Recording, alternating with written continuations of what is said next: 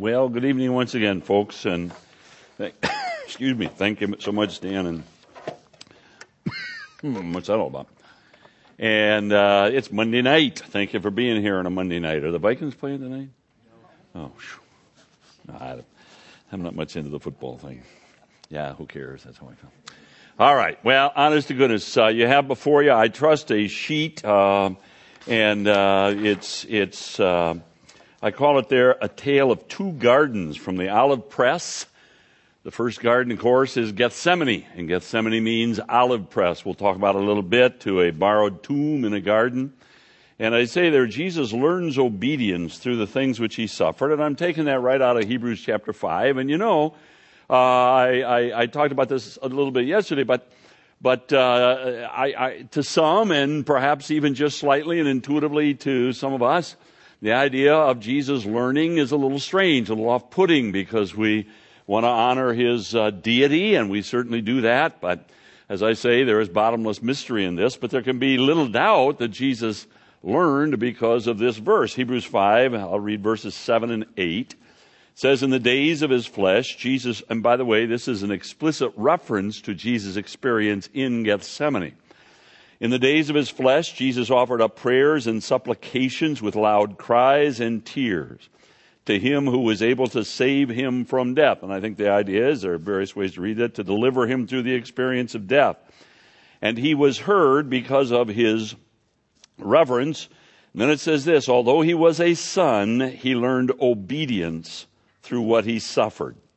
And being made perfect, he became the source of eternal salvation to all who obey him, being designated by God a high priest after the order of Melchizedek. Now, this is a part of a broad, uh, broad argument that is being made here for Jesus' uh, priestly uh, credentials, but, but uh, this, this idea that he learned obedience through the things which he suffered. And that's what I want us to think about. And I say on your sheet there that uh, uh, uh, well, what I want to do is walk through the last night of Jesus' life, and we're going to have to be very selective and very quick. I actually have to start a little earlier on Tuesday afternoon on a couple of accounts.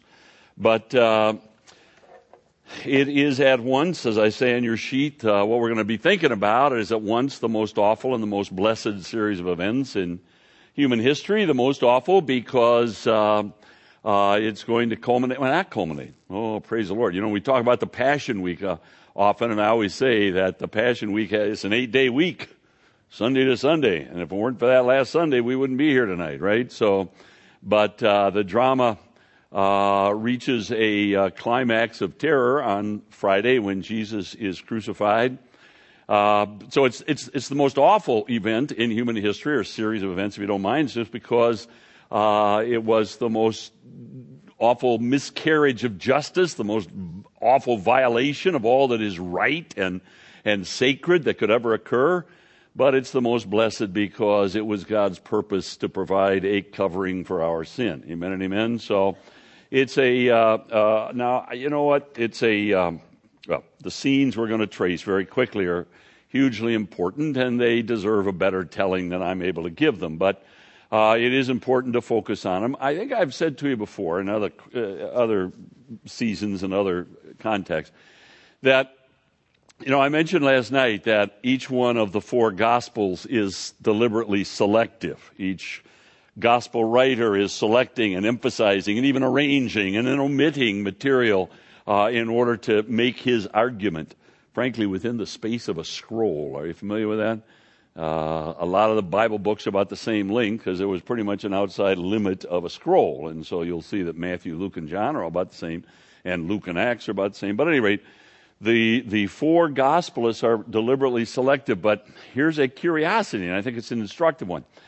Uh, each of the four gospels gives about 40% of his space to the final week of Jesus' life. What we call the Passion Week, beginning with the triumphal entry and culminating in the resurrection of Jesus and then the resurrection appearances. So, so each, uh, about 40%, about two fifths of each of the four gospels is given over to that final week. And I always say that that suggests, uh, uh, I think there are a couple of inferences we can draw from that. One is that God wants us to know this scene, this drama. He gives a lot of space to it. And the other is that we can reconstruct this final week of Jesus' life with a measure of detail and specificity that we can't bring to most of his life. And uh, so I'm going to walk you through, and again, this is uh, I'm just going to pick some things out, but uh, again, the the the our focus throughout the time we've been together, and we've gone elsewhere, but I've tried to bring it back to this, is that in point of fact, Jesus lived a real human life, and as such, he learned in many ways, and uh, I think it's encouraging and instructive. Well, let me go take you to the uh, the narrative there, and I begin, and I want you to go with me to these passages, John chapter twelve. Uh, and I call it a framing event. That is, uh, it seems to me that to really appreciate the, uh, uh and we're going to go to Gethsemane in just a moment, but to appreciate Gethsemane, you got to start with John 12. I mean, I think there's wisdom, let's put it that way, in starting with John 12 because of the contrast. Now, let me tell you, John 12 is Tuesday afternoon. On Sunday, Jesus had ridden into the town and the whole city had, had erupted in happy welcome and thrown down their garments and welcomed him as king. Uh, whenever I'm, uh, when I take people through the Passion Week, and we've done it here, I always ask the question, uh, given Sunday, why Friday? Given the fact that the city welcomed him on Sunday, why are they crying for his crucifixion on Friday? And I believe the answer is Monday and Tuesday when Jesus makes the truth so clear concerning himself and demands that that city welcome him not only as deliverer from Rome, they were happy to do that because they knew they had no other answer, but that they accept him as deliverer from sin. And they weren't interested in that because they were confident they could attend to that for themselves, given, you know, they, by keeping the law. Now, on, uh, so on Monday, Jesus rides into the city in what we call a, uh, that's not true. On Monday, Sunday is the triumphal entry. Monday, he returns to the city and cleanses the temple for a second time and then takes control of the temple. By the way, on Monday and Tuesday, Jesus behaves more messianically than any other time in his life. But by the end of that day, as he leaves the city, he has left the city with a choice to make. On Friday morning, they're going to announce their verdict. But very importantly, on Tuesday afternoon, and this is recorded only by John, and as is his wont, by the way. But in the Gospel of John, chapter 12, we have this remarkable story of some Greeks, some Gentiles who were there for the Passover. They were evidently proselytes of some sort, seekers at least, and they come and they say, We want to see Jesus. And they're brought to Jesus. And you know, have this conversation, but, well, let me just pick it up in John chapter 12 and, uh, and, and verse, uh, well, we'll start in verse 23. John 12 and verse 23. Uh, all right, just a second here. Yeah, here it is. Well, you know what? All right, I got to set the scene. That's where I have it on your sheet. I need to back up a little bit. Well, I guess I did. Forgive me. The these Greeks. The it says in in uh, in verse twenty. It says, "Now among those who went up to worship were some at the feast who were Greeks, and they came to Philip, and they said, uh, "We wish to see Jesus." Philip takes it to Andrew, and Andrew bring them to Jesus. And now here's the conversation. And by the way, time out. It's kind of interesting here that the Greeks get lost in the narrative. This is not unusual with John. He will introduce a story and some of the initial principles of the story, that is principals, you know, some of the, the central people, kind of disappear. But what happens is Jesus answered them, and he says, The hour has come for the man, the Son of Man, to be glorified. Truly I say to you, unless a grain of wheat falls into the earth and dies, it remains alone. But if it dies and bears much fruit, it bears much fruit. Whoever loves his life loses it. Whoever hates his life in this world, keep it for eternal life. And he goes on to say, if anyone serves me, he must follow me. Now I want to say that, all right, I, all right, I think Jesus is, is, is speaking primarily here of his own death. He is encouraging himself in his own death. I think when he said, I, look, and here's where I'm taking you. One of the clearest elements of the narrative, and it's hard on some people, of Jesus' passion is that as the cross drew near, it absolutely filled him with unspeakable terror. He was horrified by the prospect of the of death. And whenever I say that, I have to be quick to say it was not the prospect of the physical suffering of the cross. And the cross is unspeakably. The, the, the, the Romans had taken a well known uh, uh, means of execution and they had refined it, they had fine tuned it. And they intended it to be unspeakably cruel. And it was. I like to say, matter of fact, this will set us up for something I'm going to say at the very close, that Rome demanded that crucifixion be characterized in four ways. Now you need to understand that crucifixion was not primarily about executing the seditionist. It had been developed. You'll sometimes hear that it was primarily a slave's death, but that's just because the sedition so often arose among the slave, the, the, the, the class of, of, of, slaves. But in point of fact, any sedition, any Rome fine tuned crucifixion, not primarily to execute the seditionist, the, rebe- the rebel, but to put down the sedition. It was a gruesome, extended, unspeakably awful object lesson that was designed to retard whatever impulse towards sedition might be simmering in your heart. Does that make sense to you?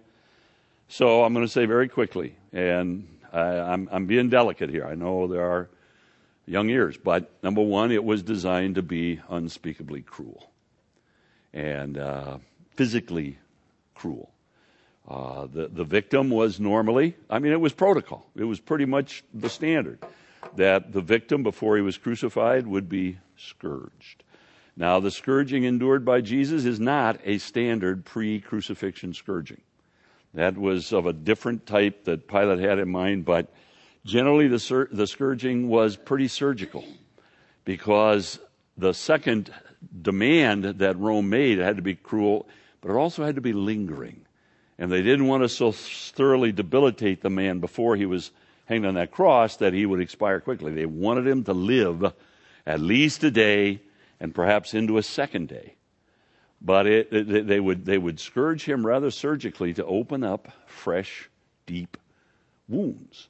Because on the cross, as soon as you were hung on a cross, within minutes, your rib cage settled in on your breathing apparatus and you could not breathe without hoisting yourself up. For that reason, there was always an apparatus, some sort of apparatus by which you could hoist yourself up. You had to do so to take every breath.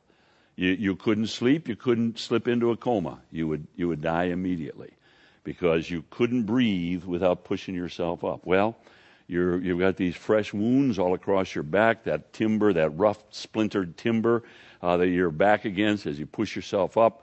Uh, you can figure it out. And the, uh, and the terror was awful. By the way, uh, that's why if the Romans, for whatever reason, wanted to hasten the death of a crucified victim, they would break the legs because once they broke the legs, they couldn't hoist themselves up. That makes sense to you? Now, I'm just saying they wanted to be cruel, you know, in this regard. I, I, I don't know. This it always occurs to me. Uh, imagine if you were to meet a young lady and you're just talking to her, and as you're talking with her, you notice she's got a little little necklace on, and as you look at that necklace, you notice that it's a very finely crafted little golden guillotine. Now you'd think that's macabre, wouldn't you? What? Who? Well, think about this. The distinctive of the guillotine, as I understand it, invented by Dr. Guillotine, I guess, whatever in the world, was that it was to be swift and merciful. The whole point of a cross is that it was to be lingering and cruel. It's just curious that we have sanitized the concept of a cross. I'm not saying it's wrong. I'm not, not going to change because Bookman said so, but, but uh, we, we've kind of we've kind of sanitized the whole thing. It was unspeakable. It had to be l- cruel, it had to be lingering, and it had to be public. And so it was always near a gateway because a gate to the city is a bottleneck and you can't go around. And it had to be on a low hill not so high. I mean, not you see sometimes these. It was just high enough that even as the crowd made its way through, and I, you might press way over to the far side of the gate and take the kids and wrap their ears in your in your cloak and so on, and make your way. But you couldn't you couldn't you, you couldn't help. You could see and you could hear as that wretch hanged there for all of that time. Now there's a fourth demand, and I'm going to come back to it. But the point is, let me go back where I was, and I'm, I'm being very careful here. I'm going to say again, Jesus was terrorized by the cross. But it was not the physical sufferings as all, as awful as they are. He was terrorized by the prospect of being made sin for you and me. And being, and, and, and, and being, as it were, separated from the Father. Not as it were, in some real sense. Now I have that later on.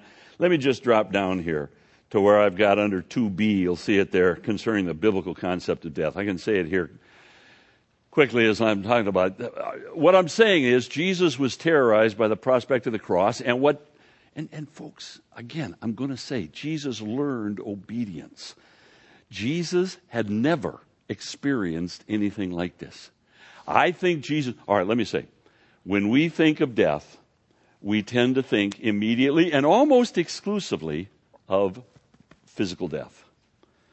Now, I'm one of the older guys in the room. You know, it's getting close. I know that. And uh, I don't find it horrifying, but I certainly find it intimidating. And but but the point is, uh, in the Bible, I would argue that physical death is an afterthought. Uh, what is at stake? The first time we encounter death in the Bible is in Genesis 3 when God says, Don't eat of that fruit. If you do, the day that you do, you will surely die.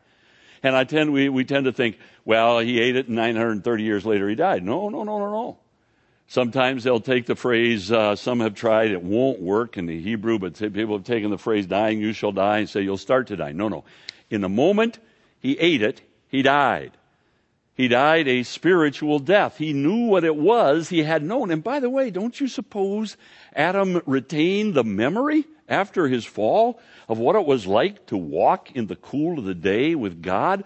God crafted us to know Him, to enjoy Him. There can be no soul satisfaction in this life or the next unless we are rightly related to this God who crafted us to know and enjoy Him. And here Adam had known that, but now he's fearful of God. He's alienated from God. He's fleeing God. He's angry with God. There is this sense of desperate separation between himself and the, and, and, and the God who created him. That's what spiritual death is. That makes sense to you? And, and, and, and, and, and by the way, I always say, I, I think physical death, it's important. I, I don't mean to, well, it's, it's, it's, it's a horribly secondary importance, but, but how, how hard is it for God to fix physical death? Yeah, it's just Lazarus, come out here. Out he comes, hopping out of the tomb. How hard is it for God to fi- fix spiritual death? That's what's before us. What Jesus is going to have to endure. And so, what terrified Jesus was the prospect, and we're going to come back to it in just a bit, of hanging on the cross and crying out, No, take away the cross. What, pros- what, what terrified him was crying out, My, got the cough. My God, my God, why hast thou forsaken me? And this alienation from God is what I, I, believe that that's what hell is all about. I believe in a hot hell, but I believe that that what will make hell to be hell is the consciousness that we the, that the person assigned to that st- to that to that state he, he will understand he will never know the God who created him to know him. And so that's what Jesus, and I like to say in this regard, I'll just say very quickly, that, you know, we all believe in a Trinitarian God. We believe in a triune Godhead. We believe there are three persons in one God. We can't understand that. It totally, totally is, is, is, it transcends our capacity to understand. We can believe what the Bible says, but it certainly teaches us that there is between or among the persons of that triune Godhead a oneness and a fellowship and a, a union and a communion that is infinite and indescribable. And whatever that oneness is between Father and Son on the cross, that, that, that union and, and, and love and communion, For those hours, those dark hours from noon to three on the cross, the Father is going to judicially disfellowship the Son. And, and, and, and there is an infinity. And by the way, it's just as awful to the Father as it is to the Son. Now, I'm going to say again, Jesus had never endured this. Uh, it was, I, I, he knew something about it. Jesus had watched, if you don't mind, as Adam and Eve alienated themselves from God. He had watched as human beings all through history up until that time had, had walked in the kind of darkness and despair that is the result of rejecting and alienating yourself from God. But he had never known what it is to be separated from the Father. And he knew that that's the cost of sin. So I'm going to suggest to you that uh, as here I'm way back to John chapter 12. As these Greeks come and they would see Jesus, and Jesus begins to talk about dying. And he says, unless a grain of wheat fall on the ground and die, I think he's encouraging his own soul spirit. But at any rate, he's clearly contemplating the death that he's going to soon endure. And so now you have this scene, and this is the scene I want you to see in John chapter 12 and verse 23. No, verse, uh, these number, 27. All right, now, and, and, and again, I've lost my way. Jesus, these Greeks come, there's a conversation. John is telling us about the conversation. And all of a sudden, in the middle of the conversation, as it were, Jesus says in verse 27, Now is my soul troubled. Now, I, I, I picture this, forgive me, as, as something of a Shakespearean soliloquy. I don't know anything about Shakespeare, but we know what a soliloquy is, right? Where the actor kind of breaks free of the, oh, I'll take it, bro, thanks a million, kind of breaks free of the, uh, the scene and steps to the front of the stage and looks to the heavens and so on. That seems to be what's going on here. In the midst of this, as he's talking to those, those, those Greeks, he all of a sudden, I picture him maybe grabbing his heart and staggering a little bit and saying, Now my soul is troubled. This is as he contemplates death.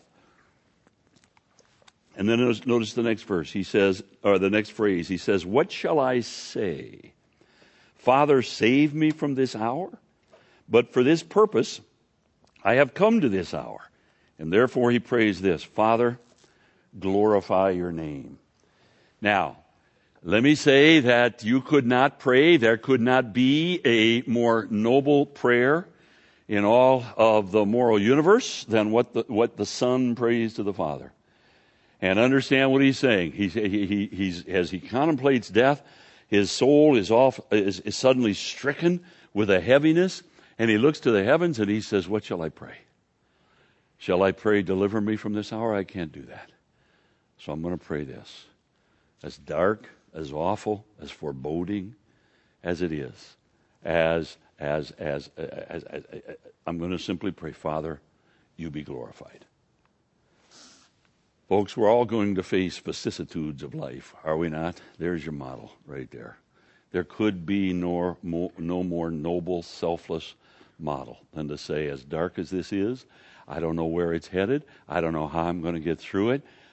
But Father, you be glorified. And the Father, and it was so, and, and don't you think that the, the, the heart of the Father in heaven was so carefully attuned to that of the Son? And at this moment, the Father in heaven breaks protocol and he speaks aloud and he makes a promise. He says, I have glorified it and I will glorify it again. Now that's the promise that Jesus took to Calvary. And it's interesting, we're not going to walk through this real carefully. Well, we are. So, now, I want you to bring that with you. Here's why I start there. I'll just, I'll just give away the punchline right now. The reason I think it's so instructive to start with that scene on Tuesday afternoon is because on Thursday night, Jesus three times prays the prayer he refused to pray on Tuesday afternoon. It, it doesn't it? What shall I pray? Deliver me from. I can't pray that. And I think it so bespeaks the terror of the cross that on Tuesday night, as the cross drew us so near, Jesus is going to three times pray, Father, if there be any way. We're going to come to that. All right, now let me, let me go on with the narrative. That was on Tuesday afternoon. It's kind of a standalone event. Let me tell you one other thing. On Tuesday evening, and now I've got, I've got just a brief reference, but I think it'd be good to go to it. I told myself, let's actually go to these passages. So Luke 22. Luke 22. This is Tuesday night. We have the same narrative in Matthew uh, 26 and Mark 14, and we're told in Matthew 26 especially that it was two days before the Passover. So there's no doubt that this is Tuesday evening. Now, I'm, I'm asking a lot of you here, but let's remember this is the Passion Week, and let's, let's remember what has happened. On Sunday, by the way, let me say this first of all. About three to five weeks ago, Jesus raised Lazarus from the dead in, at Bethany, which is a suburb of this city. We're in Jerusalem and just a mile about a mile and a half out of Jerusalem on the east, on the backside of the Mount of Olives, is Bethany. Jesus raised Be- uh, Lazarus from the dead at Bethany. And after he did, uh, the Sanhedrin gathered. Remember this? And Caiaphas took the leadership and he said, What shall we do? For this man works many signs. This is John chapter 11 and verse uh, 50. This would be 50. No, it wouldn't be, but about 47. And uh, so, so, so Caiaphas said, "What shall we do?" This is after the raising of Lazarus, some weeks ago. For this man does many signs. I always like to stop there and say, you know what? There's a biblical answer to that question. And I'll tell you what it is. You check the Old Testament to see if he's consistent with the Old Testament. If he is, you bow the knee. That's, that's what you do. In other words, he's a spokesman for God. And you listen to him. But that wasn't Caiaphas' answer. He said, what, he was the high priest. What shall we do?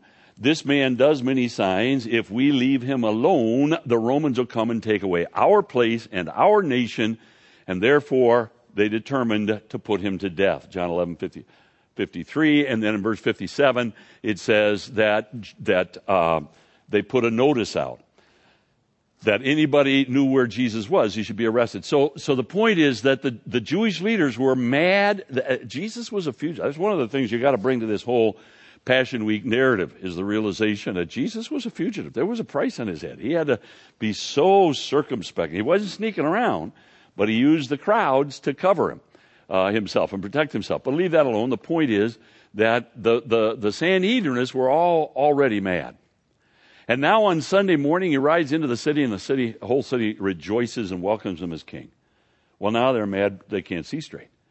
And then and, and, and, in so doing, he is primarily uh, violating, if you don't mind, the turf of the Pharisees. Because they, the common man, followed the Pharisee, and the Pharisees had said he's to be arrested, and now the whole city erupts in happy welcome. But then on Monday morning, he returned and took control of the temple. Now he's stomping over all over the territory of the Sadducees. So the Pharisees and the Sadducees together, and they pretty much comprise the Jewish leadership, and the body of the organized body of Jewish leadership is called the Sanhedrin, and it's it's Pharisees and Sadducees. They are mad beyond words. And so on Tuesday night, they gathered at the home of Caiaphas, the high priest, his private villa on the hill to the south of Jerusalem called the Hill of Evil Counsel. And they, they, they wanted to put him to death. And they couldn't figure out, a matter of fact, they confessed in both Matthew and Mark. We can't do it during the feast because there will be a riot. Now, again, I got to give you this much background that Jesus was a master at protecting himself. That is, he used the very superficial and self serving adulation of the crowds to protect himself. And so you see it right here in Luke 22, where it says, uh, the feast of unleavened drew near. Now, again, both Matthew and Mark tell it was two days away. Uh, and the chief priests, uh, and, and the scribes, that's the Sanhedrin, chief priests are the Sadducees. Scribes are basically the Pharisees. That, that's what's at stake here. So the chief priests and the scribes were seeking how to put him to death, for they feared the people. Now, let me just stop on this real quickly. I shouldn't. But on Saturday night, there had been a feast in Bethany. At that feast, Mary had anointed Jesus with a whole vial of very expensive perfume. Everybody in the room had said, Mary, you're crazy. And Jesus had rebuked them, leave her alone. She does this against the day of my burial. One person took deep offense at it. and that was Judas. He was angry. The Bible says in John that uh, that he kept the bag and was anxious to, uh, to, to, to. John tells the story in John chapter 12. It's interesting. This is probably more than I can expect you to handle, but it's interesting that both Matthew and Mark tell the story of it happened on Saturday, clearly, but Matthew and Mark tell it in the middle of this Tuesday narrative because they want you to understand what it was that so angered Judas that when he got the chance, he sneaked off to betray Jesus. Now, rather than telling that story, Luke simply says, verse 3, that Satan entered Judas. Folks, some people have this idea that, you know, there's some big demonic lottery going on. And if your number comes up, man, they can just move in, folks. No demon can have any more power in your life than you allow him to have. Judas was an unbeliever. One of the great, I may have said it to you before, I'm always going here, but one of the realities of Scripture that is so important to process and understand is that sin makes you stupid. And, and, and it perverts everything. And whereas everybody else heard Jesus' rebuke and they took the rebuke and understood, it settled into Judas's heart. And for three days, he pouted on it. And he grew angrier and angrier. So now on Tuesday night, Judas, late in the day, sneaks off to the home of Caiaphas, where the Sanhedrinists, remember what happened now, Sunday, Monday, Tuesday, triumphal entry, cleansing the temple. Uh, they were so mad they couldn't see straight, as I say. So Judas makes his way down to the home of Caiaphas, and it says in uh, Satan entered Judas, called Iscariot, and so on. And then in verse 4 it says, he went away and conferred with the chief priests and officers how he might betray him to them. And uh, I'm so embarrassed. Uh, and uh, so he, he, he went uh, and conferred with the chief priests how he might betray him to them. And they, and they were glad and agreed to give him money. Now, again, you have to understand, I want to make sure you understand that they had gathered to put him to, to figure out how to do it, but they knew they couldn't figure out how to do it because Jesus was so clever. He was wise as a serpent and harmless as a dove. But when Judas came, they were glad. They consented, sought an opportunity, and he, uh, so he consented and sought opportunity to betray him to them in the absence of the multitude. Now get this real quickly. Uh, I've said it to you before, many of you, but there's a lot of confusion about what Judas was hired to do. And what confuses everybody is the kiss, or it's confused so often. So you have this idea again and again that Judas was hired to identify Jesus, which doesn't make any sense when you think about it. You know, like they wanted, they were mad at him, but they couldn't pick him out of a lineup, for heaven's sakes. Uh, the fact is, he'd ridden into the city on, on Sunday, he cleansed the temple, and there was no set of human features in all the land more familiar than that of the Nazarene. The kiss Remember on the night that he was arrested, Judas had said, the one I kissed, that was for the soldiers. Because the Romans did not allow the Jewish leadership any force of arms. So if they wanted to make an arrest, they could, but they had to use Roman soldiers. And the Roman soldiers were just mercenaries, didn't speak the language, lived in a, in, in a fortress there in the north end of the, uh, north side of the temple. So now those, those, those, those Roman soldiers have to be told who is the, but Judas was hired. Now get this. And it wasn't, a, it wasn't a roll of the dice. He was hired to help them arrest Jesus in the absence of the multitude. And they knew when the next time would be that Jesus would of necessity be in the absence of the multitude. It would be two nights later at the Passover feast. Because by law, the Passover feast had to be taken indoors, and everybody else would be doing the same thing. And so the perfect time to arrest Jesus would be in the connection with the Passover. And that was Judas's bargain. I'll help you arrest him in the absence of the multitude. Now, go to the next point there, number two. On Thursday afternoon, I'm just kind of working my way toward it. On Thursday afternoon, Jesus dispatches, you know this story, so I'm going to tell you very quickly. Jesus dispatches Peter and John to, uh, uh, uh, to, to make ready for the, for the Passover. this is I'll swap you. Those numbers are too small for me. Uh, I thought I could do better. Uh, now, you know the story. I'm going to tell you very quickly. It's in Luke 22, beginning verse 7. Jesus sent Peter and John. It was Thursday afternoon. They would have to go to the temple, have the pass, uh, the lamb slain, and then they would take the butchered meat and they would take it to a place where they would prepare the, the, the, for the meal. They undoubtedly, Peter and John undoubtedly expected it would be just some, some uh, tent on a hillside somewhere. That's where most everybody, all the pilgrims who came to, to Jerusalem for the feast, they would, they would, not all of them, but many of them would just all on the hillsides around, they would pitch their tent. They would go and have the Passover lamb slain, and then you go inside. You go in your tent. Well, that's probably what they intended. None of them lived in this area. They were all from Galilee, save Judas. But Jesus says, no, I want you to go into town and you'll see a man carrying a pitcher of water. Now again, I am absolutely convinced, and I, people sometimes get a little upset with me. You shouldn't. I'm a nice guy. But but, the, the, but the, there's something about this passage where they're just, con- all right. This is often read to mean that Jesus somehow omnisciently intuited that man. That, that, that the disciples said to him, he said, go prepare. And they said, well, where do you want us to do it? And forgive me, but Jesus said, well, I hadn't thought about that, but I'm getting something here. You're going to go into town. You're going to. Now, when you think about that, it makes absolutely no sense. Doesn't matter. What's that guy doing there, for heaven's sakes? What's that room doing there? Look, I believe, I'm, I'm absolutely convinced, that Jesus had set this up. He had arranged. I think probably on Wednesday, which is a silent day in the record, but as part of that day, he had gone to his, he was staying in Bethany, just on the backside of the Mount of Olives, with Lazarus, the man whom he had called from the grave just a few days earlier, a few weeks earlier. And uh, I think he probably went to Lazarus and said, There's a woman who lives on the broad western hill in uh, Jerusalem, uh, the gated district, a very expensive village, and she has a large upper room. And I need, I'd like to ask if I can borrow it for the Passover. And uh, so send one of your servants, do it carefully, clandestinely. And if it's okay, I want her to have a man with a pitcher standing at a certain gate. Why? Well, in point of fact, that's really a clever signal. I always say it's, it's very unusual. Generally, uh, uh, women or children carry the water. So a man carrying a pitcher of water would be unusual. But it's not bizarre. It's not going to, it's like I say, it's not like a two headed chicken. People aren't going to stop and stare. And so the point is, Jesus said, I believe he set it up. And, and so he says to his disciples, you just go into town, you'll see a man carrying a pitcher of water, and you follow him.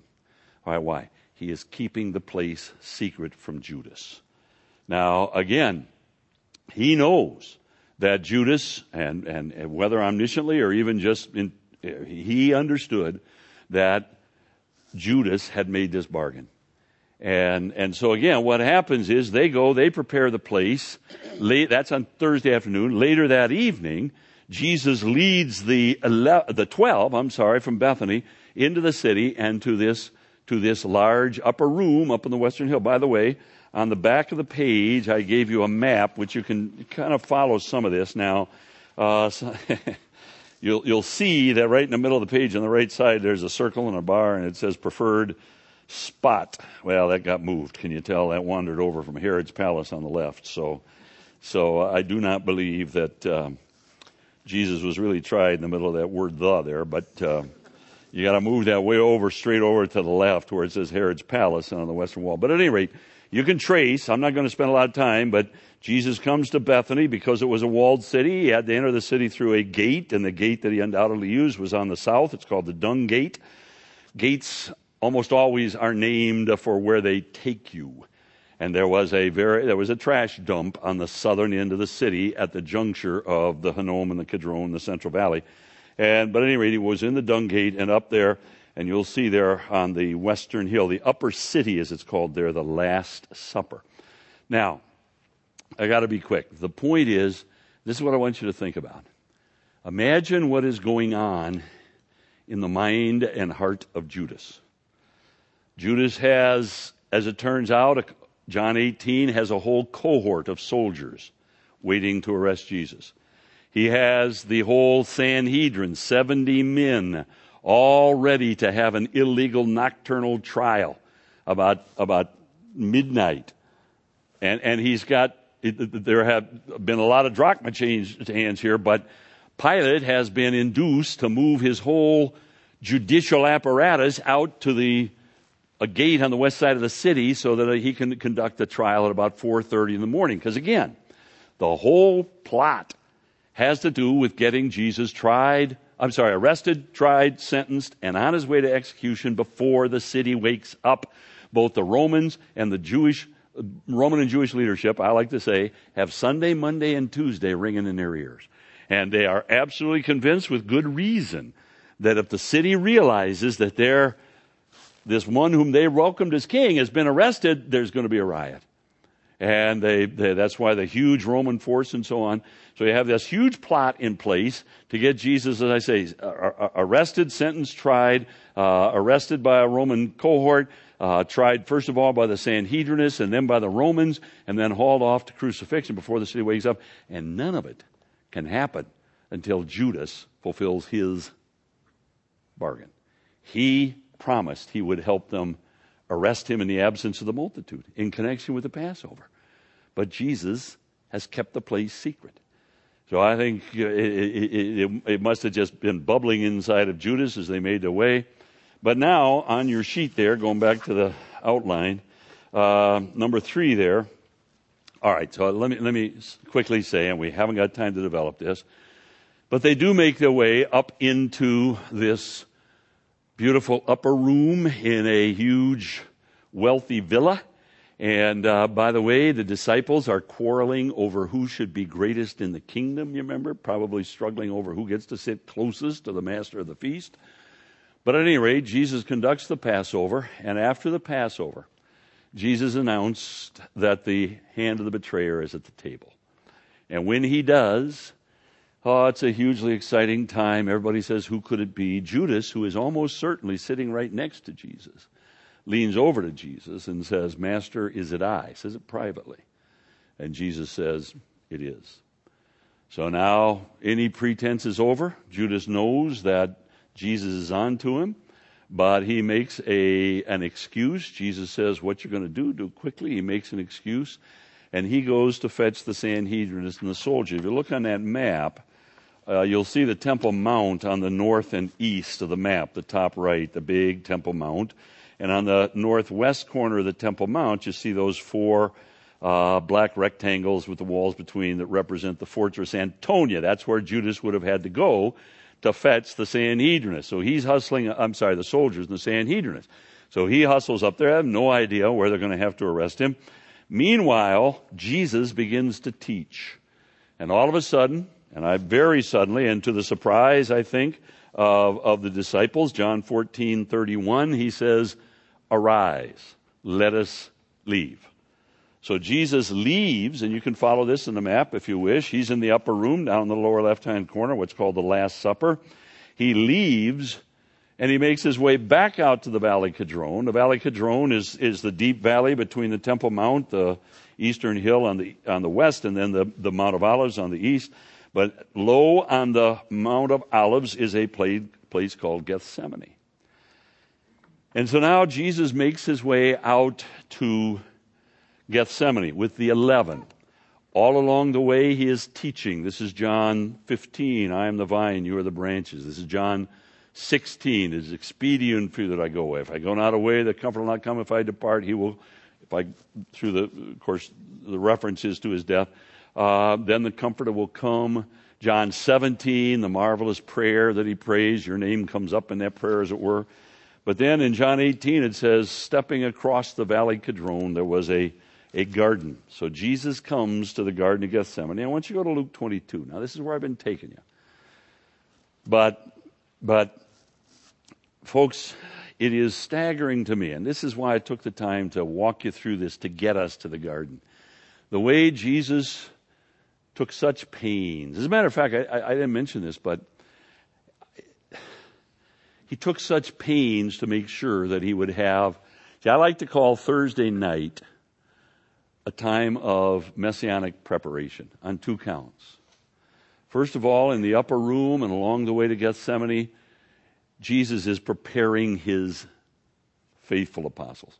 And you have all of this marvelous teaching in John 14, let not your heart be troubled. I go to prepare a place. And then John 15, the vine, and John 16, the Spirit coming. And then the prayer that Jesus prays on behalf of his apostles and those who are yet to come in John 17. All of that is so important. And Jesus was such a master teacher, and he knew how important it was going to be to have these moments with his, with, with his apostles, with, the, with his, those who are faithful. But I say that just to make this point that uh, when Jesus got to the upper room, he said to his disciples, You don't know with what desire I have desired to keep this supper with you. Now, I believe what he is saying primarily is this You don't know how I've worked, how I've moved heaven and earth to make sure this would happen. See, because if he had not been careful to keep the place secret from Judas, then the soldiers would have been waiting for them when they got to that, to that upper room. And Jesus has, has, has worked so carefully because these moments were so important to him to prepare his disciples. But on top of that, and just as importantly, if not more so perhaps, in Gethsemane, Jesus is preparing his own soul spirit. And I told you before, Jesus, during his mortal life, has no more spiritual resources than you and I. And one of the most, frankly, challenging and instructive and deeply convicting elements of Jesus' life for me is his prayer life.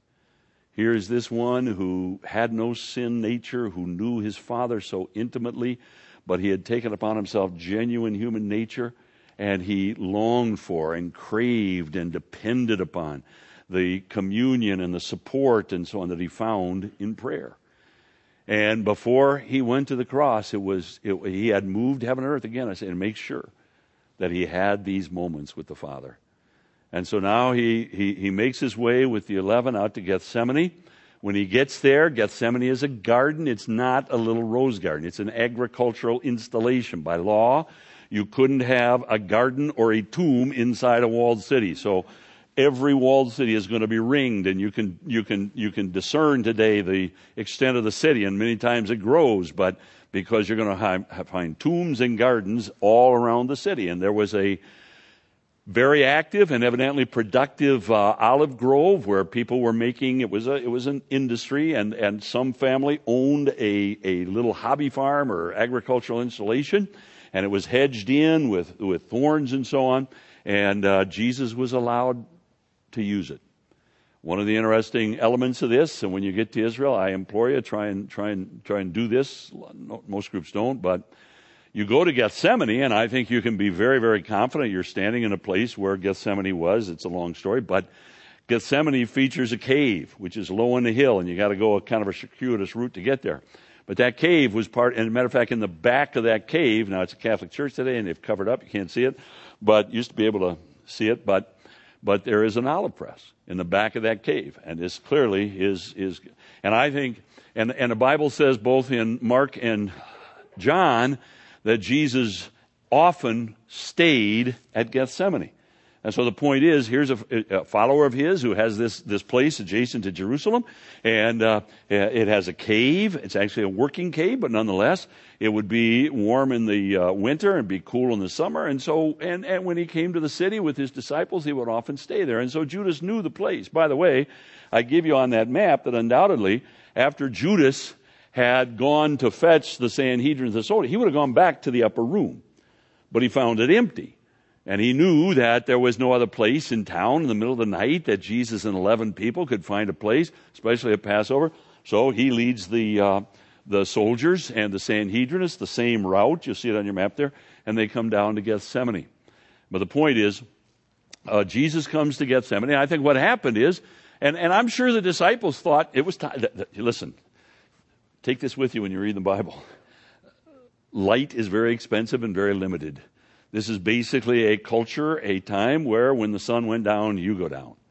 So by now they're very tired. It's late at night. It's Passover to be sure, but they're ready to go to sleep. So now they come into this cave and Jesus leaves eight of them there and he says this, my soul is heavy in me unto death. Please watch and pray. He takes the other three, Peter, James, and John, into the garden. And again, he begs them to pray for him. And Luke spells it out this way in Luke chapter 22. And verse 39, uh, it says, um, oops. He came out and went as was his custom. See, there it is. He went as was his custom. In other words, he often stayed here to the Mount of Olives. Disciples followed him. When he came to the place, he said to them, Pray that you may not enter into temptation. He withdrew them about a stone's throw. Now, again, you have to, you have to harmonize with the other uh, uh, Gospels to realize that he had left eight behind and he takes three. And um, he knelt down say, and he prayed, saying, Father, if you are willing, remove this cup from me. All right, now I want to emphasize again, I already said it. This is the prayer, isn't it? In John chapter 12, what shall I pray? Deliver me from this hour? No, I can't pray that. But now, as the cross grows, I don't think, let me just say, make two notes about this.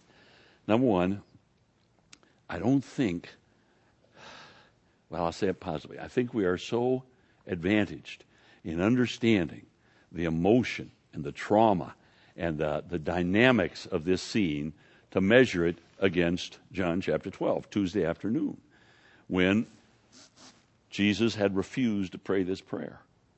And now, three different times, he's going to cry out, Father, if there be any way, let this cup pass from me. Now, let me just get this on the record. There are those who argue that what he means, there's, I don't, I don't this doesn't, I can't compute this. But there are those, quite frankly, who are offended at the notion of Jesus being terrorized. And they think that it, it suggests that he's a coward. No, you see, he would have been a coward if he went back, if he turned back. But if he hadn't been terrorized by what was about to happen, he would have been insane. And the fact is, he was terrorized. There is absolutely no way in which that, that, that involves any sort of uh, negative mark or anything like that but he was terrorized. Now, because some are offended by that, they have argued that when he said, Let this cup pass from me, that the cup at stake was some satanic attempt to kill Jesus in the garden. And Jesus was so anxious to go to the cross that he was saying, Don't let the devil kill me in the garden. Let this cup pass from me. Does that make sense to you? I, I, how do you get that? But as I said to a group of pastors who were really upset with me over this, but I said, so you're saying that his prayer was answered, that the devil didn't kill him, that the cup was taken from him. They said, yeah. I said, well, then why, when he leaves the garden, does he say to Peter, Will I not drink the cup my Father has given me? Clearly, the cup is a representation, uh, it's, it's, it's a word picture for the awful, unspeakable terror that Jesus is about to endure the terror of being forsaken by the Father. And judicially disfellowshipped, I like to say and uh, for the purpose of providing a sin covering for you and me. So I want to go back to it. As Jesus prays three times, he cries out, If there be any way, let this cup pass from me. Now, and he always goes on to say, Nonetheless, not my will, but thine be done. Well, let me, let me just mention two other things. There are, and these are stunning to me. Luke gives us two insights here where he says, first of all, in, uh, in verse 43, he says, There appeared to him an angel from heaven strengthening him. Now, folks, think. What is the only other time in Jesus' mortal life where the Father sent angels to care for him? It was at the temptation. Now, think about what's at stake here. And remember that I always say, with regard to the temptation, Jesus fasts for 40 days, he eats nothing. What do you look like at the end of a 40 day fast? He's at the very brink of death. He has no strength. He can't care for himself. And I like to say that if it had been somebody else, Jesus might have simply miraculously spoken them back into health. But Jesus would not do that for himself. He never uses his miracle working power on his own behalf. He came to live your life before you. That would be cheating. The Father knows this. He's alone. And so he sends angels. And for probably weeks and months, those angels minister to Jesus physically and get him back to, to some measure of strength. Well, now, the only other time, and there are some remarkable parallels. The, the, the, big one being that there's nobody there to help him. The disciples have fallen asleep. And the Father sees this and he dispatches an angel. And, and, and, and what stuns me is this that at this point, it's not by reason of a 40 day fast that Jesus is so physically extended by re- it's by reason of the contemplation of what he was about to endure for you and me. And and and I, I don't know what that angel did. I picture him maybe just reaching down and helping Jesus off the ground. And maybe it's with angelic help that Jesus staggers out of the garden. But I, the fact that the Father dispatched an angel would suggest to me that Jesus was physically terrified, that he, that, that he was cripplingly, let's say that way, terrified by the contemplation of being forsaken by the Father. And then in the next verse, Luke goes on to say that as he got up, Jesus left. There were that he had sweat great drops of blood, which is again a, a physical condition which represents such a, a, heart that is beating with such ferocity that the, the, the, the blood is forced out of the capillaries and so on into the sweat glands. And, and, and all of that, I'm going to say again, Dr. Luke gives us these two insights, and they belong there. For those of you who are tied into this, I know there's a text critical issue there. They belong there. I can explain what happened to them in some text. But, but the fact is that Luke goes out of his way to give us some representation of the physically crippling impact upon Jesus. Now, here's the point. I I think Gethsemane, the scene given us in Gethsemane, is the Father's way of giving us some insight into the spiritual terror that Jesus is enduring. And, and, and you know, artists in most every age and in every medium can, and today it's almost sickening, but they, they develop the capacity to represent for us somehow in words or pen or, or, or, or film to represent physical suffering. Think about this. How do you give expression? How do you put on display spiritual suffering? The kind of terror of soul that is represented here. And I would say that in this drama, it is Gethsemane. It, it, it, almost seems a bit impertinent for us to gaze upon this scene where the Son pours his heart out to the Father. But the Father in heaven wants us to see this, and He, he, he records it for us carefully in the synoptics. And I think, and Megan says to you, I think it's so important. I, I, I like to say it this way that I don't believe that you can get your arms around Golgotha the way you should unless you start with Gethsemane. You've got to contemplate the, the, the, the physical, debilitating effects of the contemplation of Jesus' contemplation of what he was about to endure. But it is with angelic help that he staggers out of the garden. And uh, now I'm going to take you, I'm done in just a couple minutes. Here's what happens Jesus, as he steps out of the garden, here comes Judas and the Sanhedrinists. Jesus is arrested. The eleven desert him. Jesus is hauled up to the priestly villa of Caiaphas on the western hill.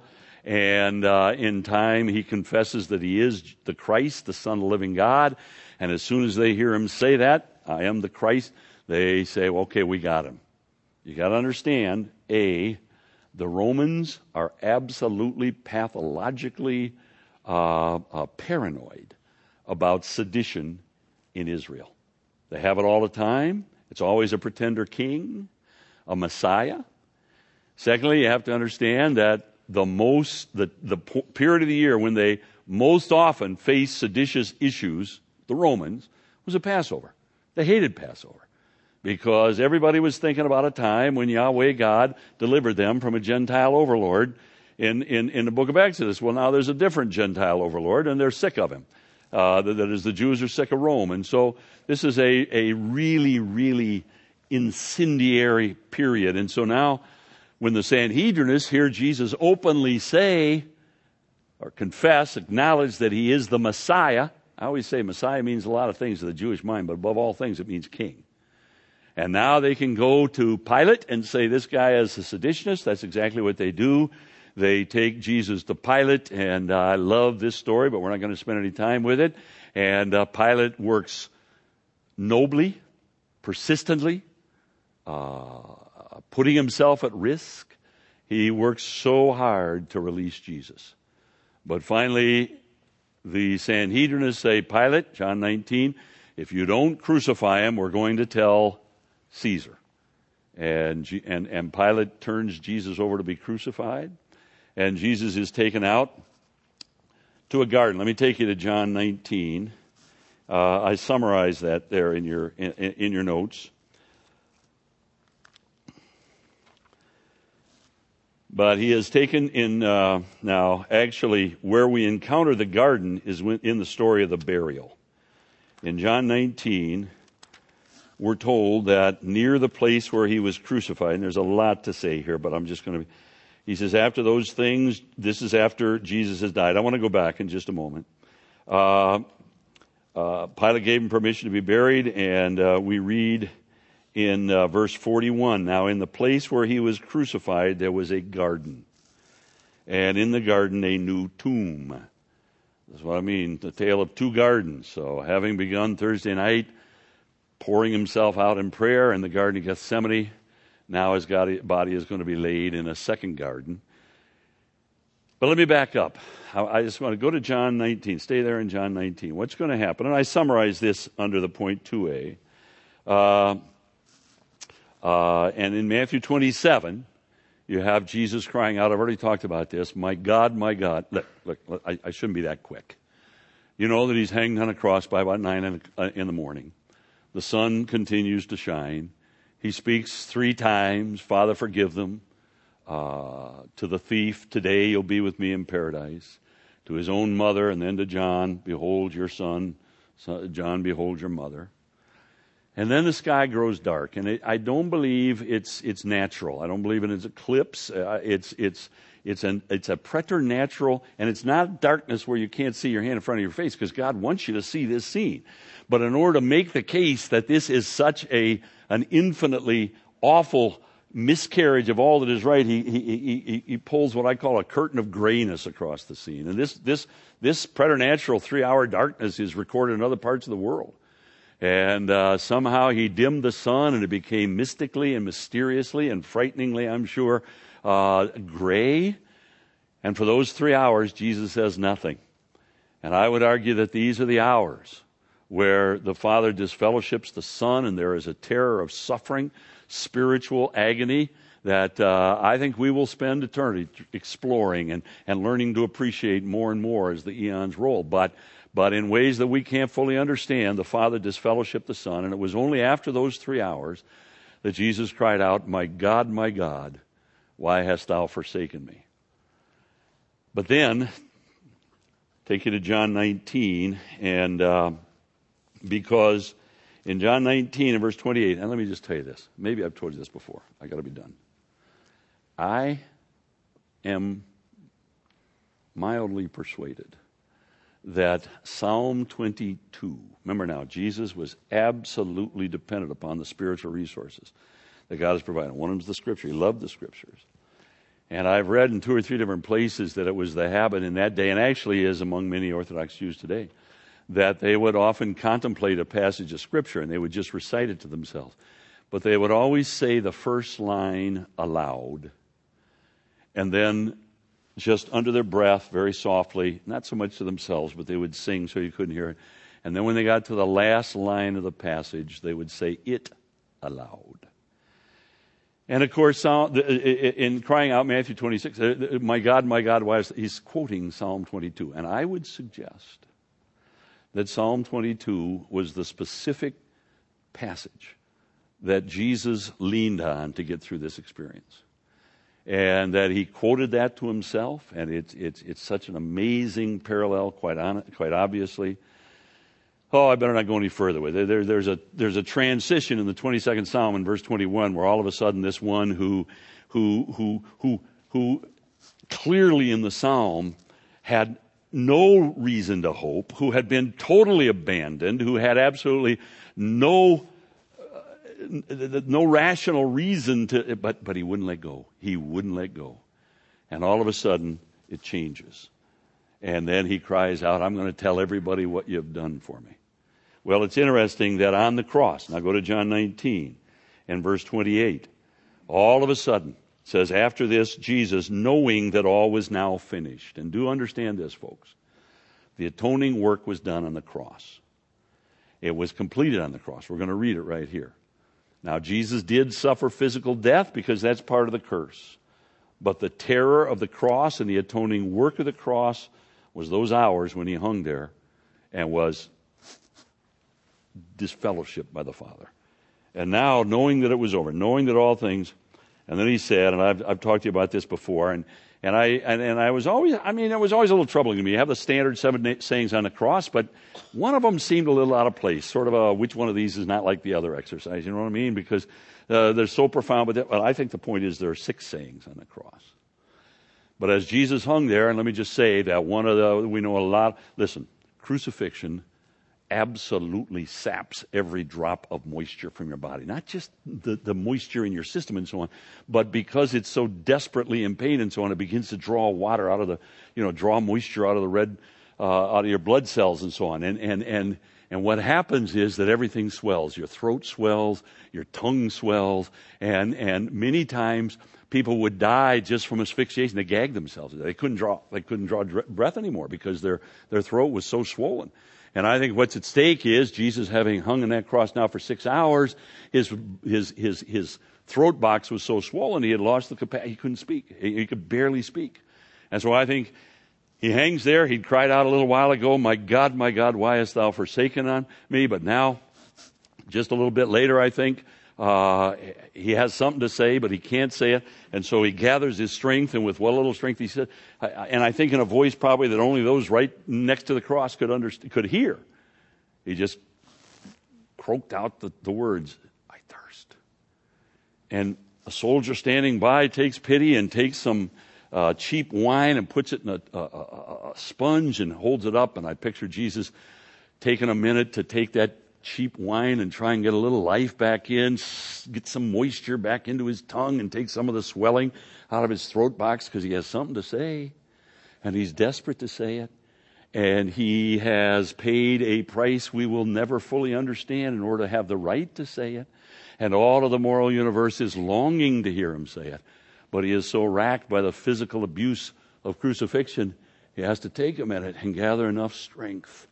And finally, he cries out, it is finished. It's done. Ah, that ought to take our breath away, should it not? And now he cries out, and no longer before it was, My God, my God. But that's been taken care of. The atoning work is done. And so now he cries out, Father, into thy hands I commend my spirit. He gives up the ghost. His body is taken down. It's carried off to that other garden just outside a northern gate of the city of Jerusalem. Some people, it doesn't make sense. Why would you have a crucifix place a garden? Look at the entire area was a worked out quarry. And what they would generally do is when they were done with the quarry, they would sell it to somebody. He would haul in a lot of dirt and fill it in and try and level it off where he could and make it into a garden, make it into a farm. Now it was near a gate, and wherever the, and, and the Romans always had some specific place of execution for any major city, and they certainly did in Jerusalem. So there are undoubtedly a number of, of vertical uh, spikes in the ground, and the victim would have to carry the crosspiece and so on. So near the place, just outside of a gate, where there was the standard place of crucifixion, there was a garden, and in that garden was a new tomb, and so Jesus is laid in that tomb.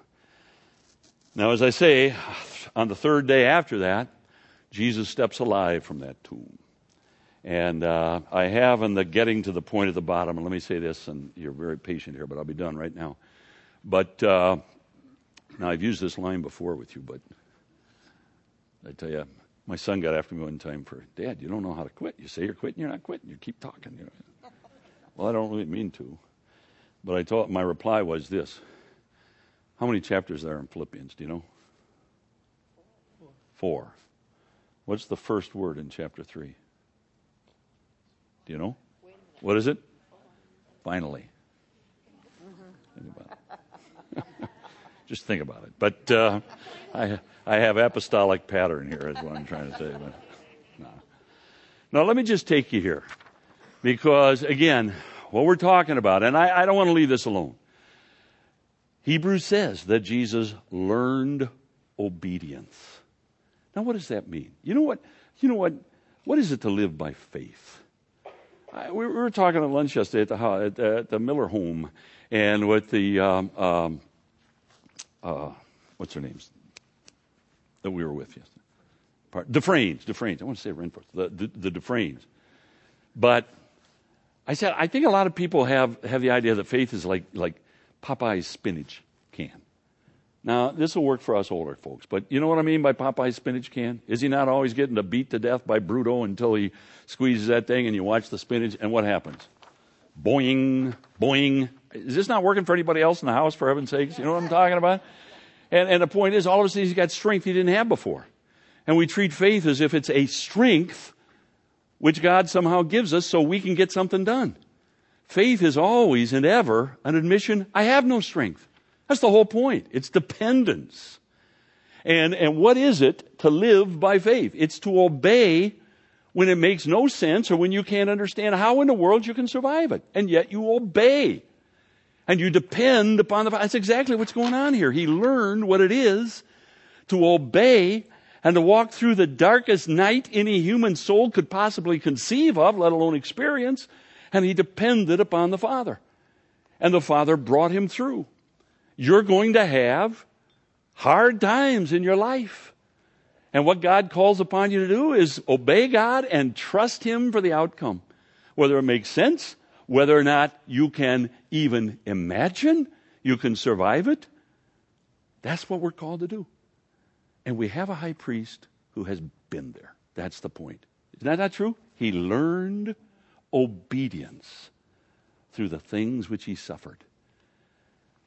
Oh, I could say a lot about it, but let me just take you to that little box. And I, this, this, is, this is big to me, and I've talked about it before here, but I'll refresh you. It's just interesting to me that there are three times in John, and I give them to you there, when Jesus speaks explicitly of being lifted up. John 3.18, as Moses lifted up, uh, John 3, what is it, uh, 14, I think?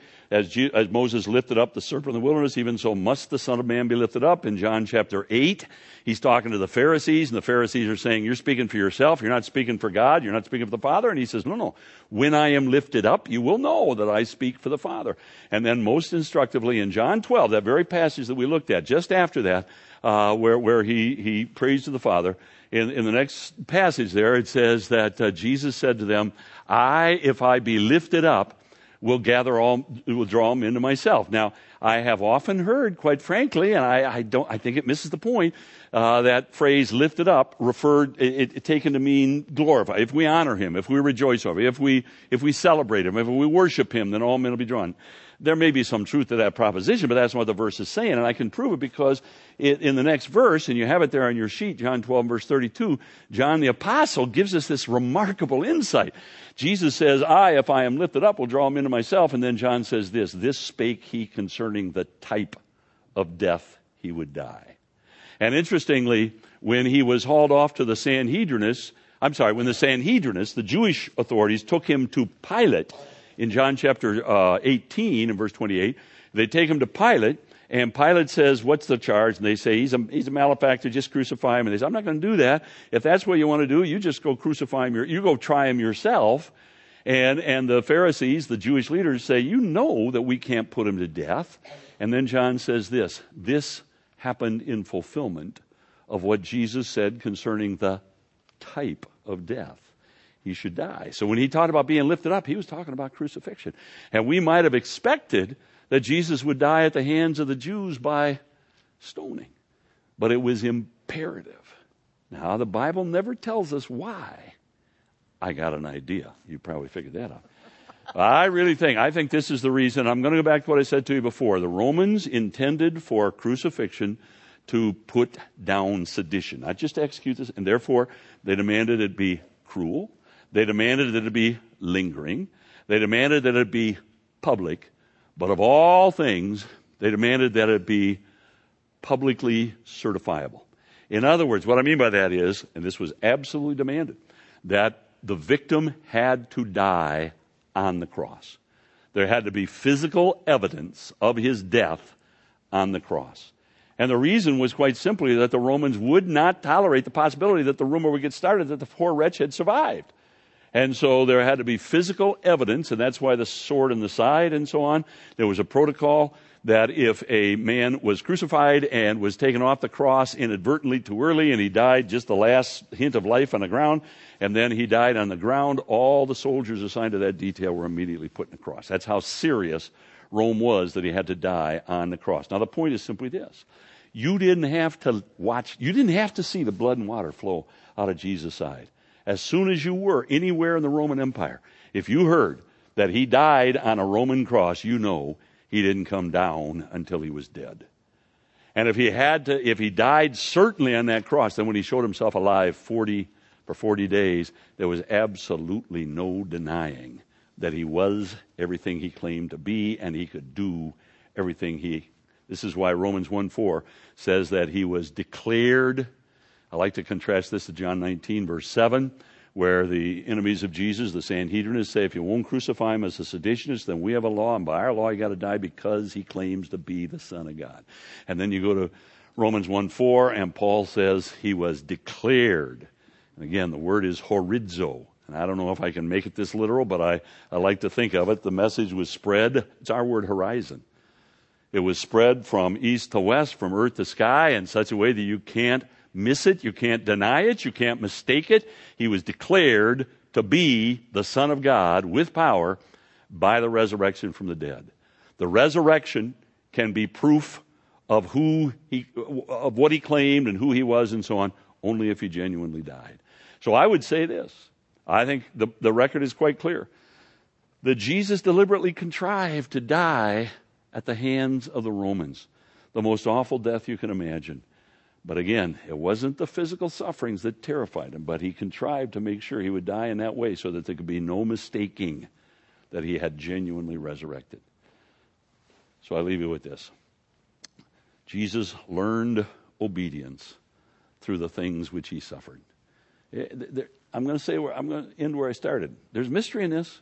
We don't claim that we can really sort out the person of Jesus. And this idea that God man is, is bottomlessly, but it's all that the Bible says concerning Jesus is true. And he certainly took upon himself genuine humanity. And because of that, as I keep saying, as the Bible says, he's your kinsman and therefore he can be your redeemer. He didn't take upon himself the nature of angels. He took upon himself the nature of Abraham because he came to rescue men. And because of that genuine humanity, he can be deeply, really touched with the feeling of our infirmity. Folks, wallow in this. We have a high priest who lived our lives before us. Amen and amen. He was a learner. Well, thank you so much for the time together. Let me have a word of prayer with you and we're done. Father, again, we rejoice over your goodness and we acknowledge that you have surrounded us day by day in ways that we are altogether too uh, we take too much for granted, but uh, you have surrounded us with evidences of what a good, loving, caring God you are. But above all your expressions of goodness, there is this that you sent your Son. We, we will explore throughout eternity uh, what it means for, for your Son to be the God man.